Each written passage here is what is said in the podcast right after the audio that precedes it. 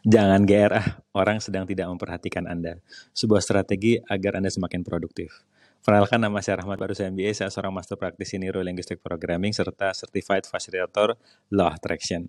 Jadi ada klien saya yang uh, enggan untuk menggali potensi dirinya karena saya sebagai seorang fasilitator melihat begitu besar potensinya namun dia masih menunda ketika kita ambil selesai fasilitasi dan kemudian saya gali uh, kenapa dia memilih keputusan seperti itu, ternyata dia merasa bahwa tidak enak dengan teman-temannya karena dia beranggapan bahwa pendapat temannya lebih penting dibandingkan uh, proses dia menggali potensinya. Kemudian saya bilang ke dia, oke, okay, um, kamu merasa nggak enak meninggalkan temanmu, uh, di mana temanmu masih asik nongkrong, ngobrol-ngobrol, dan kamu lebih memilih untuk berkarya. Iya, saya merasa nggak enak pak. Oke, nggak ada yang salah dan benar ya. Bukan artinya kita yang selalu ingin menggali potensi itu lebih baik dibandingkan orang lain. Namun sadari bahwa kita menyadari kalau diri kita itu lebih dari sekarang. Sehingga pasti ada yang lebih dari apa yang kita sudah punya sekarang. Nah kesadaran ini tidak semua orang memiliki termasuk teman-temanmu.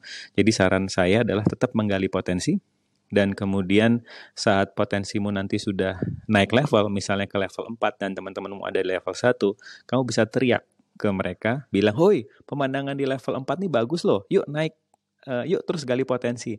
Kamu kasih tali, kamu kasih bikinin tangga dan sebagainya, namun tolong izinkan keputusan mereka untuk menggali potensi atau tidak tetap ada di tangan mereka. Karena tidak semua orang seperti kita yang menyadari bahwa kita tuh pasti lebih lah dari sekarang.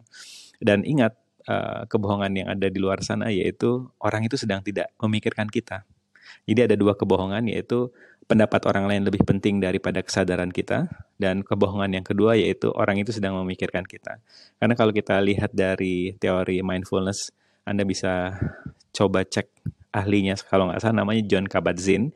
Dia mengatakan bahwa saat kita sekarang ini pikiran kita ada di masa depan dan di masa lalu sehingga tidak membuat kita fokus ke saat ini sekarang yang membuat uh, kondisi ini menderita. Nah, kebanyakan orang sedang berfungsi dari sana.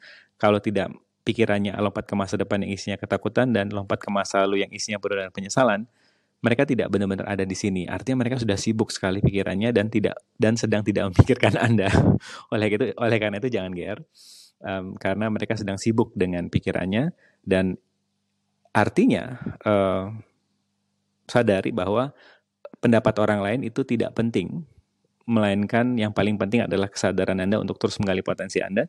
Dan yang kedua bahwa cara pandang kalau orang itu sedang memikirkan kita ternyata tidak terbukti.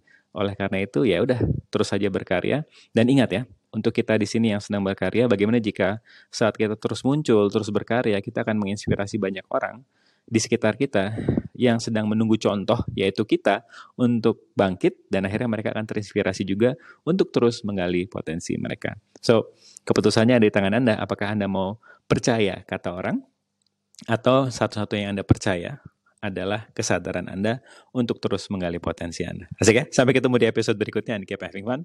Bye.